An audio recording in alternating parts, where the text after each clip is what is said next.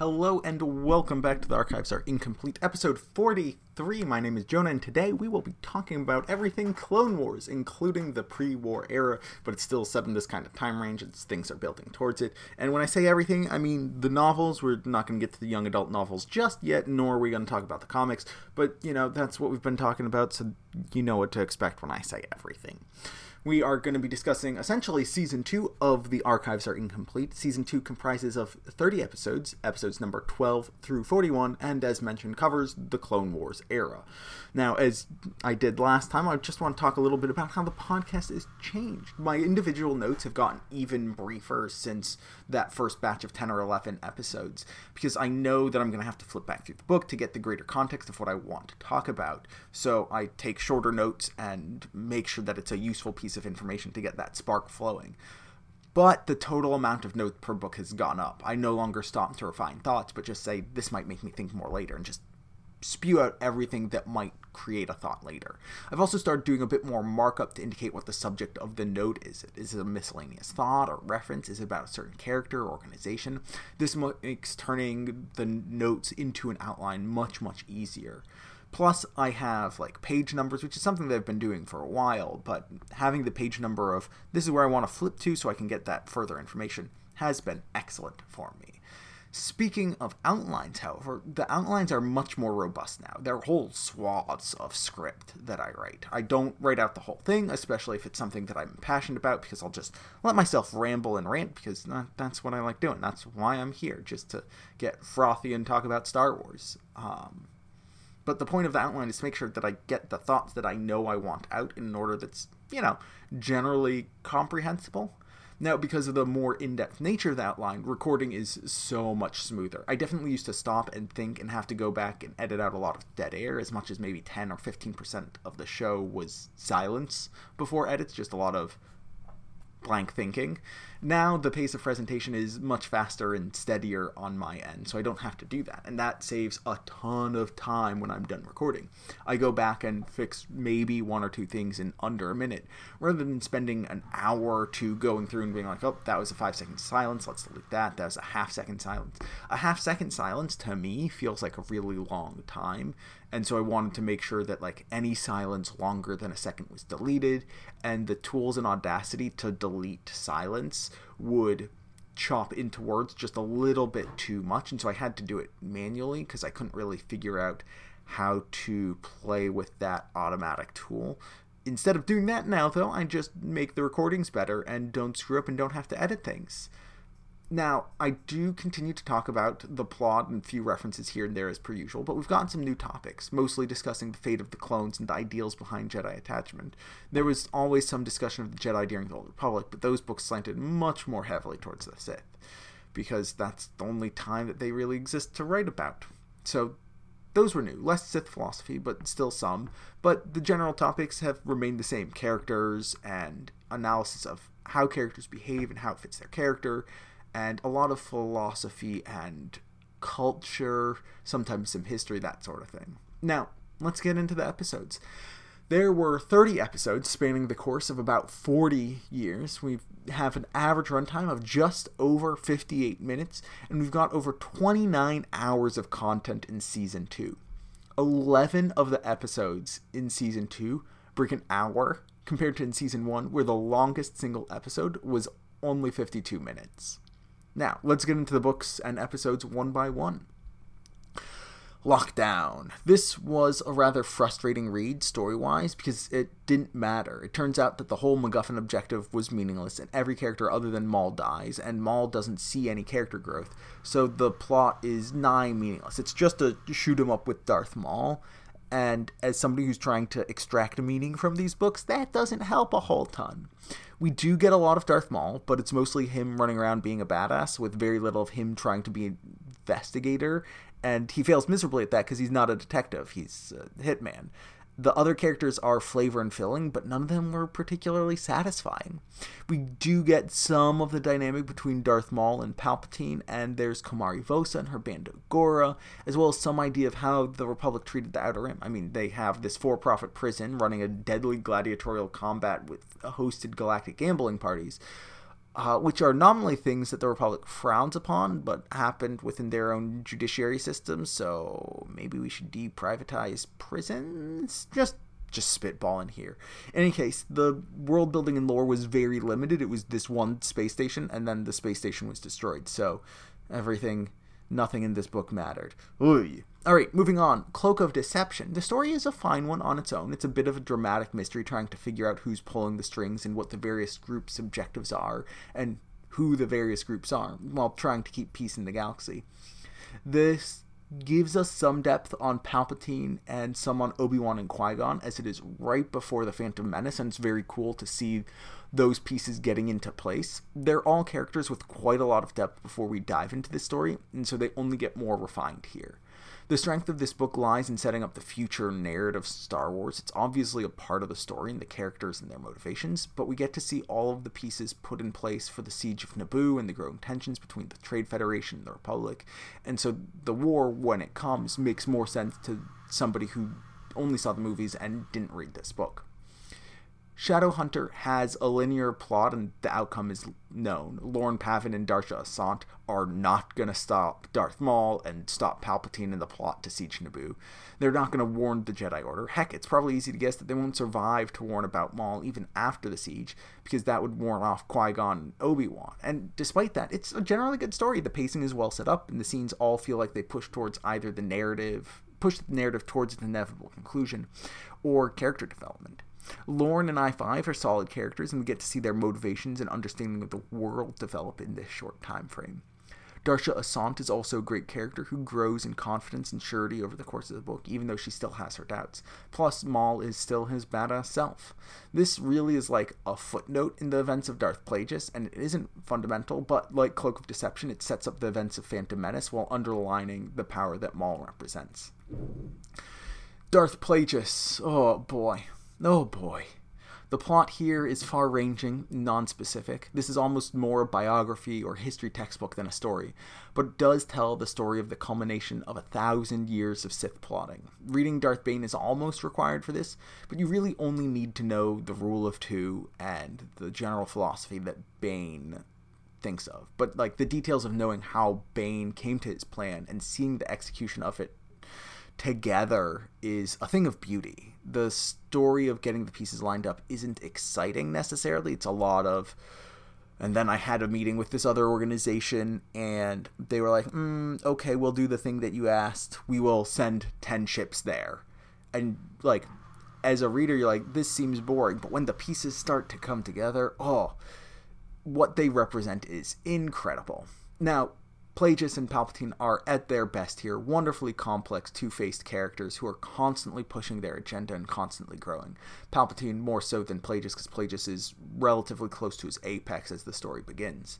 The cast of characters around them are powerful movers and shakers in the galaxy, and they are but pawns and putty in the hands of the Dark Lords, which makes them even more interesting to observe. And I've been upselling this book, and yet the world building and lore is where this shines. I have rated it a 6 out of 5. Uh, it's just decades of plotting and scheming, and we get to see those long term plans come to fruition. And because they're long term, we get to see their impact on the personal level and the organizational level and even the galactic level in one book, which is just incredible. Hi, I'm a big fan of this book, in case, in case you couldn't tell. Rogue Planet, the plot here moving on to our next book, the plot feels a little MacGuffin at times.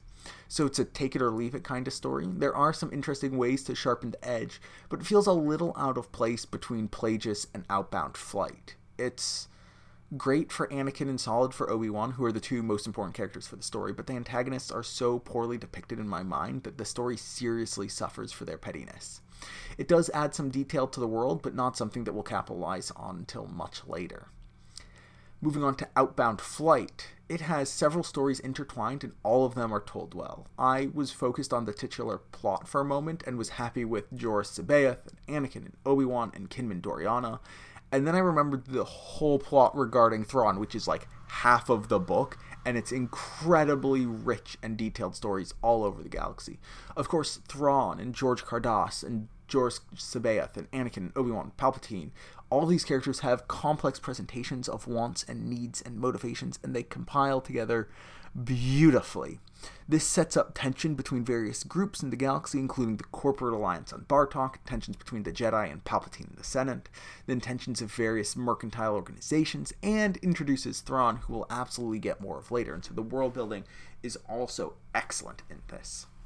Next up, we have approaching storm. This is home to the shortest episode. The plot is serviceable as a vessel for the characters, but doesn't explain a whole lot. It's a bit of a wild Mynock chase with relatively linear story and very even pacing, so nothing really comes as a surprise. However, it lets us really look at the characters. We get a lot of Anakin, but also a very reasonable look at Barriss Offee as a young Padawan and Obi-Wan, with a touch of Luminara Unduli as well.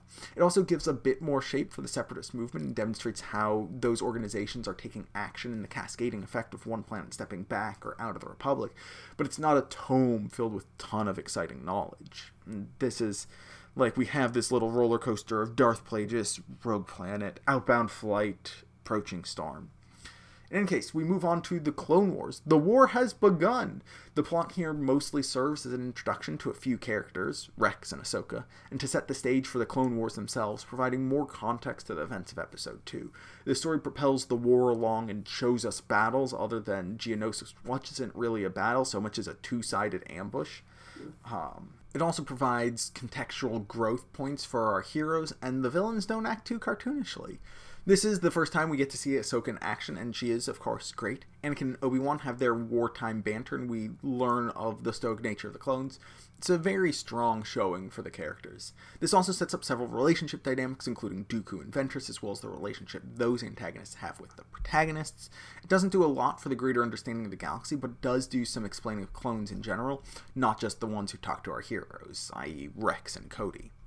The Clone Wars Wild Space. I love the story here. It's an adventure with Obi-Wan and Bail Organa, and it's really the first time the two of them interact, and it's a beautiful thing to see a friendship blossom from nowhere. It's not something that we see so often in Star Wars. Very often, friendships already exist, or there's a little bit more of, uh, like, romantic hint to things, or like there's a reason characters would become friends, or they know each other and think they'll like each other, and have...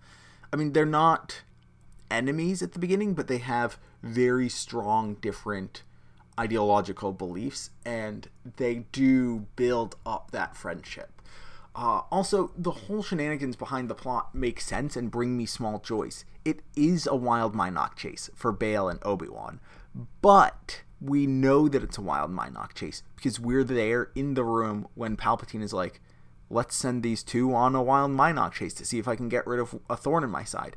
And so it's meaningless to Bail and Obi-Wan in the long term, but it is incredibly meaningful for Palpatine. So it's not just a waste of everybody's time, and it makes it a great execution of the narrative style.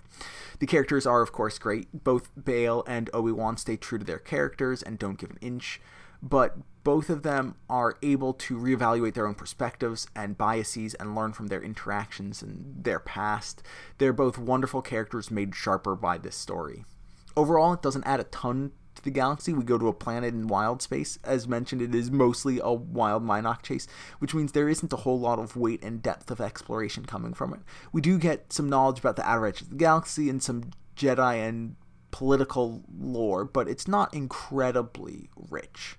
Now, Clone Wars No Prisoners is another character driven story, this time focusing on Gilad Pellaeon, a Republic naval officer, and Hallena Devis, a spy for the Republic, along with Ahsoka Tano as our main characters. And we get to see their interactions with clones, with separatist revolutionaries, and a Jedi splinter faction. The questions raised by the story, the doubts and obstacles presented to the characters are all generally interesting and compelling and those elements are only enhanced by the quality of the characters. The characters, many of whom existed in other media and other stories, but some exist only for this story, feel rich and deep with a plethora of options available to them, and it's hard to predict what will happen, but it always fits within their crafted identity. This one is relatively short on Gruder lore, but does a good job of reinforcing pre existing narrative elements and these characters. The Clone Wars Gambit Stealth and the Clone Wars Gambit Siege. The plot of these two are, of course, intertwined pretty heavily because they're, you know, books in the same series. It's nothing terribly exciting, but rather wrote Mission of the Week. These two could have easily been a filler arc in the Clone Wars show, and that's not a bad thing, but it's nothing to get excited about. It's not like the Umbaran arc or something along those lines. There's a deadly weapon being developed by the Separatists, and Anakin and Obi Wan have to go behind the lines. Odds are against them, and the clock is ticking. I've read this story before. Not this exact one, but a dozen times before. Now, Anakin and Obi Wan do get some character development, more Anakin than Obi Wan, but it's still good for both of them because we also get to see some of Obi Wan's previous relationship with Taria Damsin and her interactions with Ahsoka, and that was nice to see. Seeing Ahsoka interact with people other than Anakin is relatively rare in the show, and thus rare in general, and just getting more of her character rounded out is fantastic and again, because the narrative is relatively character driven, we don't get a lot of new world building or lore. Moving on to Republic Commando Hard Contact, Republic Commando Triple Zero, True Colors, Order 66, and Imperial Commando 501st. I really enjoy these stories because they're outside of the Skywalker story and are generally small battles on side planets. There can be real progressions in these battles. Battles and even wars are won, gambits are played out, and there's a lot happening. Because these characters aren't the leaders of the war, since they're not Mace or Yoda, their victory doesn't necessarily need to have galactic impact. Um, it's great seeing it all play out, especially as you get closer and closer to the timing of Revenge of the Sith. You know things are going to happen.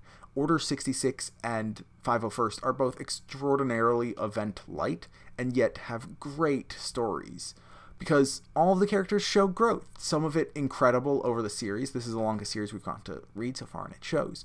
Darman, Fi, Niner, and Atin all evolve dramatically from hard contact, and we get to see the shifting allegiances, the true colors, if you will, of the Jedi as well as the clones and the Mandalorians. And I'd be remiss if I didn't talk about the massive world building and cultural development that's shown here. We sometimes get a sentence or two about a culture, maybe a page, but these really put a lot of weight on Mandalorian culture with a touch of day to day Republic life, which we don't often see. It's not the high level evaluation of Sith and Jedi philosophy that I previously got into a lot, nor the constant critique of the Jedi platform on attachment, but there's a lot of material to work with. We talk about farmers, we talk about smugglers, we talk about civilians on Coruscant. It's just a little bit of everything, and it's surrounded by a bunch of characters who I really enjoy and some questions on the morality and ethics of the Jedi Order and the whole Clone Wars that aren't really addressed so well in other places. Now, moving on, Shatterpoint. We start this story with a very clear mission find Depa Billaba, determine how far she's fallen, and bring her back and then we are bombarded with complications that make the story that much richer. It's not an overwhelming amount, but instead just adds twists and pushes the story to keep it moving. It's just unrelenting in its pace. Which is, of course, suiting for Mace Windu, who shines in this book. He's humorless, but the book is filled with comedy. We see many aspects of an otherwise one dimensional Jedi Master. Mace Windu is stoic. Uh, we see his patience and wisdom and strength and honor, and we see how he learns from his experiences and yet still has some degree of like naivete or youthful optimism that is backed up by his incredibly heavy firepower. He's like, things will work out well because I will make them work out well. And that's really cool. And of course, the supporting characters, Nick Rostu, Depa herself, and Kar Vastor, play off each other well, and each has a particular role to play with regards to Mace. These are some of the best character portrayals in Star Wars that we've read so far.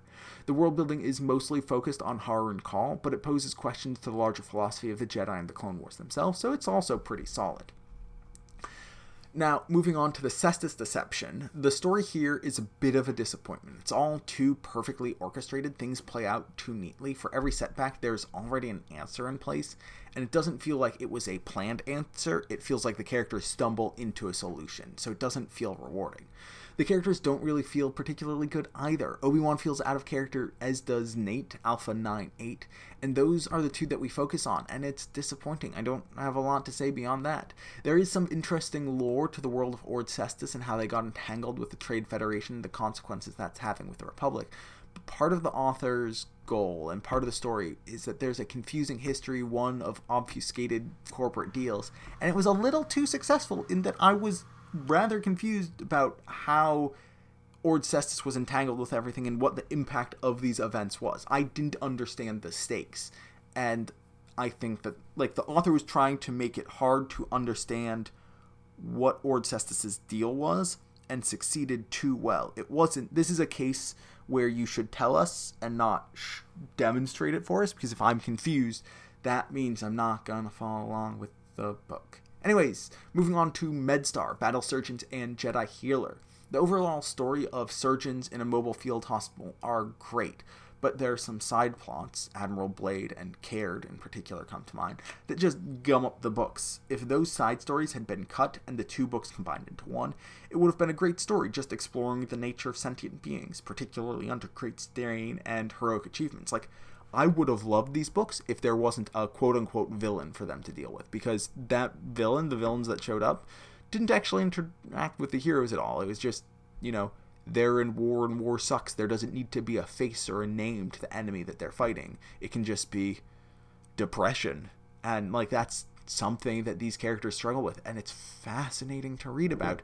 And then we're like, and also Admiral Bleyd is being a jerk up on his space station and killing Black Sun pirates and he's smuggling drugs and being a bad person. It's like I don't care. This is meaningless to the characters that I that are interesting and that are relevant all of the characters of the Rimsoo are great. Den Dhur, Barriss, I5, Jos Vondar, Tolk Latrine, Zan Yant, even Klo Merit and Phow Ji who have relatively minor roles.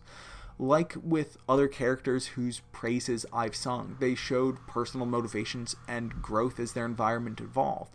Each scene between any two characters plays out differently because they have a depth of personality. They're not just caricatures. There's also a touch of lore and world building in this series with regards to how the Republic medical apparatus operates, how Bota functions, as well as a bit of Black Sun. But actually, there's a fair amount now that I think about it, but it's relatively mundane, if interesting. Moving on to Jedi Trial like Cestus Deception failing as a platform for Obi Wan, Jedi Trial fails Anakin. The primary story of Anakin coming into being a leader is undermined by the fact that, generally speaking, he's a pretty crappy leader, as is his support, Mijit Halcyon, and Zozridor Slayke isn't that much better. Plus, there's a whole romance story happening between two characters who don't actually do anything, so that felt rough. Anakin is supposed to be the focus of the story, but it doesn't seem like he gets a ton of growth.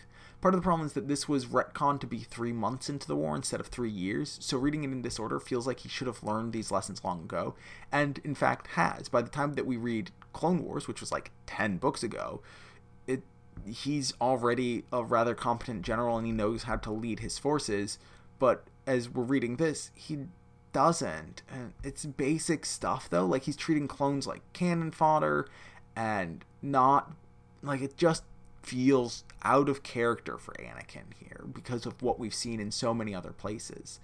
Also, the villains act like cartoons. They're just cartoons. They are jokes. It's frustrating to see cartoonish villains.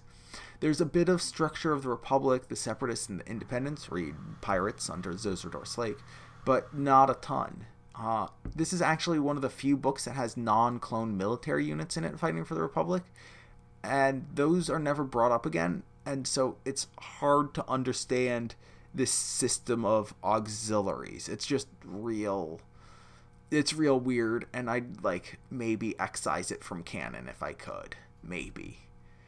Moving on to Yoda Dark Rendezvous. Like Cestus Deception and Jedi Trial failed Anakin and Obi-Wan. Shatterpoint and Dark Rendezvous are absolute successes for their primary characters. The offer from Dooku to have peace talks with Yoda and Yoda alone is an incredibly compelling hook.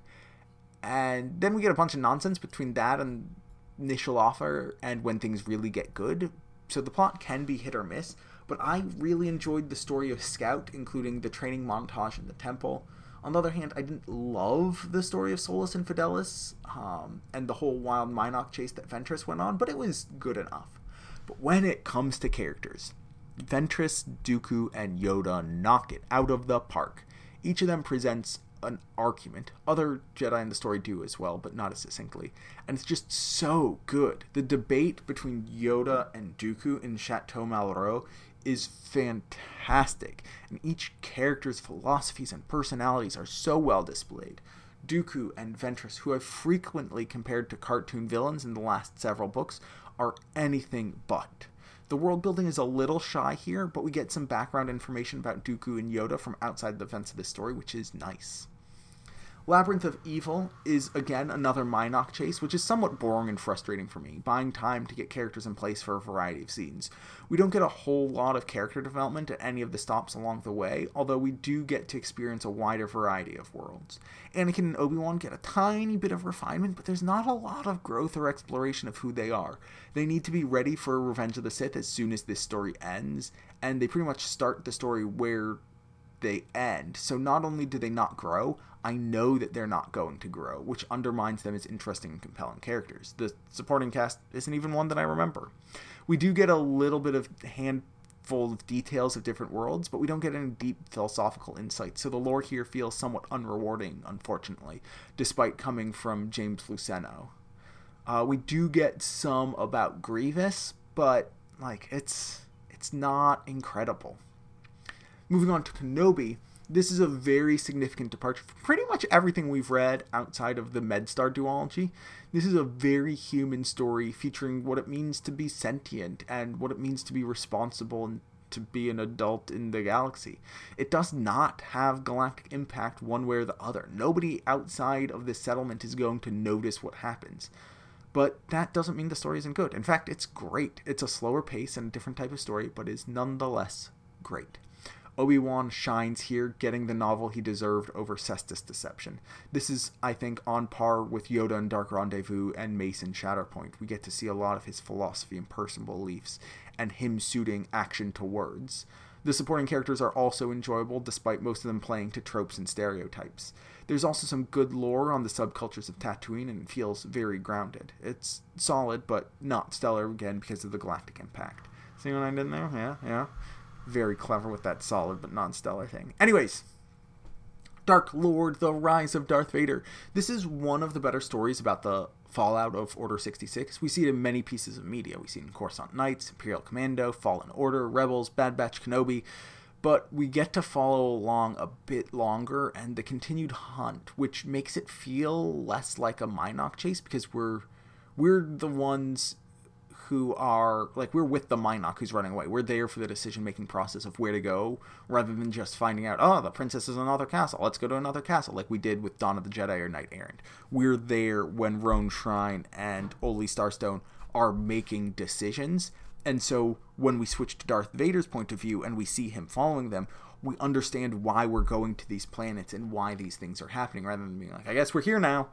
Um, now, despite being titled Dark Lord, The Rise of Darth Vader, we don't get a ton of Vader's perspective, but what we do get is extraordinarily illuminating. It's fantastic to see him in the first moments after Revenge of the Sith as he's still coming to grips with his new identity as Darth Vader, his new role in this suit of armor. It's great. Plus, the parts we get of Roan Shryne and Olee Starstone are reliable role fillers. They're not always thrilling, but they do have some good moments, and they're definitely not disappointing. One of the great things about this is that not only do we see the rise of Darth Vader, but we get to see the rise of the Empire in parallel. We get to learn a lot about Vader and the new regime, as well as occasionally getting glimpses into other parts of the galaxy, including Alderaan and Kashyyyk. The lore building here is, again, a solid role player. Moving on to Coruscant Knights 1, 2, and 3, Jedi Twilight, Street of Shadows, and Patterns of Force, as well as the not real, I guess the de facto fourth book in the trilogy, The Last Jedi. These books tell several different stories. They're not as linked as some of our other series. The first two feel like MacGuffin Mynock chases, and the last two feel like panic driven action, neither of which are terribly compelling for me. Michael Reaves does have a way of writing stories that are engaging. Shadowhunter, both MedStar books, and Jedi Twilight are all books that I chewed through.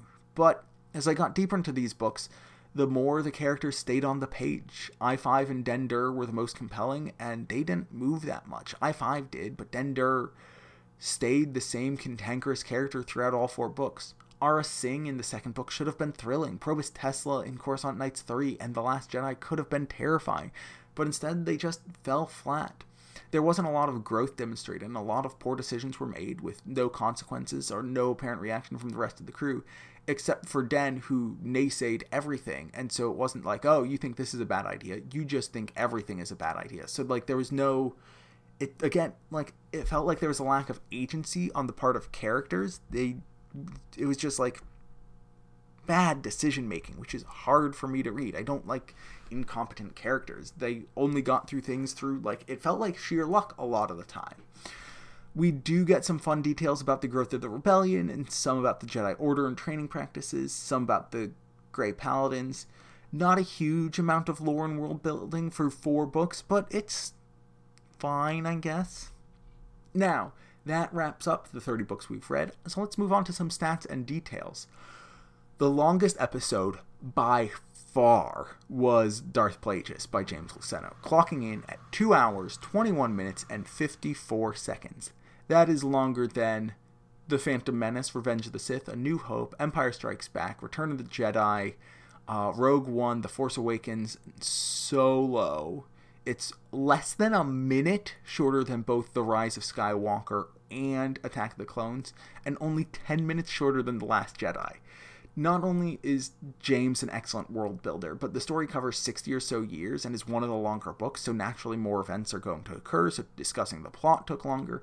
Of course, it's also the only primary source we have on Plagueis, and we get to see the development of Palpatine and Tyrannus and Maul and the Clone Army and the entire events of Cloak Deception and Lockdown and Shadow Hunter and so much more. It is so good and so dense.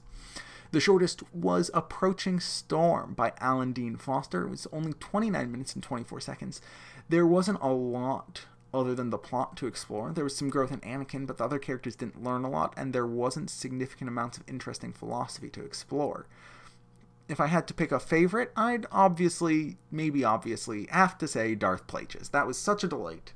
Also, I have to say it's a bonus episode, not really part of season two, but hanging out with my friend Meg Rickman and just talking about all of the books for a couple of hours, everything up until I don't know how many seasons we're gonna have, but to the end of time, that was just fantastic and a ton of fun, and something that I hope to do again with some other guests in the future. Regarding challenges, my rhythm was disrupted early January last year, and I took a quote unquote short hiatus that I wanted to be like a week or two, but ended up being six months, and it was difficult getting back into it. The biggest challenge is usually turning the notes into an outline, it's often the least fun part. And I had the notes from, I believe it was Outbound Flight, and did not have the outline. And so I have these notes that I don't quite understand because I didn't read this. I read this book six months ago, and I'm trying to make this comprehensive outline, and I really want to do it justice because I really like the book, and Thrawn is an incredible character. Uh, I think I just like speed read the book, uh, skipping over stuff where I'm like, oh yeah, I remember this, and this is boring, so I can skip it, and then like reading the Thrawn sections in detail because I like those, and be like, okay, now I can write the outline. But it still took a lot of time to get over that jump. Um, and like with some books moving forward, I'm not sure what I'm going to talk about, and so that makes outlining a little bit hard. Uh, and I'm still not sure how to tackle it. It's something that I've been getting better at. But we'll see if that improves by the end of season three. Now, going on to recommended reading, the Republic Commando books, while pretty much wholly distinct from the Skywalker saga and not really closely tied to the direction of the war, are excellent explorations of the Clone Wars. If that's what you're interested in, it is a must read. Plus, I love me my Mandalorians, and if you're interested in them because of the show The Mandalorian, that's another excellent reason to read them. Skippables include Lockdown, The Cestus Deception, Jedi Trial, and honestly, all of the Jax Pavan books, the Coruscant Nights trilogy, and The Last Jedi, they all feel disconnected and skippable to me. Of course, Jedi Trial is significant for Anakin's story, and Jax Pavan fleshes out Vader as well as explores the consequences of Order 66. Uh, the Clone Wars Gambit books also less exciting and are skippable. Um, I recommend that you come back to Rogue Planet and Outbound Flight later.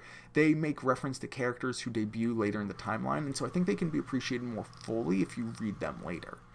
If I'm picking just one book, it's no surprise to anyone that I'm going to name Darth Plagueis. It does just such a good job explaining how the Clone Wars was set up, how it was all orchestrated.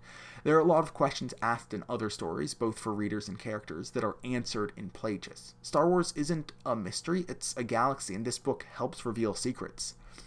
Darth Plagueis, Shatterpoint, Dark Rendezvous, and Dark Lord really add a ton of depth to the main plot of the Clone Wars and a fair amount to Anakin's journey, while also generally being good reads and standalone books, so you don't have to invest too much time. That would make these my four fundamental recommendations for Season 2. Now, let's talk about some arcs. Uh, if you're interested in growing tensions before the war, Cloak of Deceptions, Shadow Hunter, Darth Plagueis, Outbound Flight, and Approaching Storm, that keys you up from just before Phantom Menace all the way to just before Attack of the Clones. It's pretty much all of them. I'm cutting uh, Lockdown and Approach, uh, not Approaching Storm, Rogue Planet. Uh, but the rest of them I think are pretty important. You could probably skip Outbound Flight, but I don't want you to because it's a good book, so you should read it. If you are just interested in the events of the Clone Wars, of course, the five Clone Wars books by Karens Traviss and Miller, the five Republic Commando books, MedStar Duology, Shatterpoint, Jedi Trial, Dark Rendezvous, and Labyrinth of Evil that tells you the story of the war itself. If you're interested in the Skywalker saga, what's happening with Anakin, Rogue Planet, Outbound Flight, Approaching Storm, the five Clone Wars books by Karens Traviss and Miller, Jedi Trial, Labyrinth of Evil, and Dark Lord The Rise of Darth Vader. If you're interested in Obi Wan Kenobi, it's the same thing as the Skywalker recommendations, just swap Jedi Trial for the Cestus Deception and add in Cloak of Deception as another book that you can read. Ahsoka, if you're interested in her, only appears in the first three Clone Wars books. I mean, she does appear in the Gambit books, but not as a super significant character. So you can probably skip those. Although, if you're hungry for Ahsoka content, she is in them. So doesn't hurt to read them. If you're interested in just the Sith and their machinations, Lockdown, Shadowhunter, Cloak of Deception, Darth Plagueis, Outbound Flight, and Dark Rendezvous are my recommendations. If you're interested in the Clone Army. That's pretty much the same as the Clone Wars, except, uh, let's see, you can skip the MedStar duology, Shatterpoint, and Labyrinth of Evil. Yeah. Um, so that's the Clone Wars books by the Karens, the Republic Commando books, No Prisoners, um, and Cestus Deception. If you're interested in the end of the war, that would be Dark Lord, The Rise of Darth Vader, Kenobi, and Coruscant Nights. Anyways, coming up next time, we're going to be talking about Legacy of the Jedi, our first young adult book. Maybe more. I don't know what these are going to look like. We're diving back to the beginning of the Clone Wars. Okay, a little bit earlier in some places, but it's the same century, it's the same time frame as what we've already talked about. Nothing's going to be going back before Darth Plagueis begins, so it's all in this time frame. Uh, but yeah, we're going to the Clone Wars and we're going to young adult books. I'm not sure how these episodes are going to pan out. The books are much shorter, so I might do two or three books per episode. I might have shorter episodes. I might be like, I can read a whole 10 book series and make one episode out of that. Uh, so we might do that. We'll see. No way to know until we record the first episode and feel see what feels right. It might take two or three episodes. I don't know. It's going to be an adventure. Anyways, if you liked this episode and want to hear more of my ramblings, please be sure to check that box, like, subscribe, favorite, or whatever it is your app calls it, and check back in next week. You can contact me on Twitter at Jedi underscore archive or email me at podcastfadelfgames.com. I'm Jonah. The archives are incomplete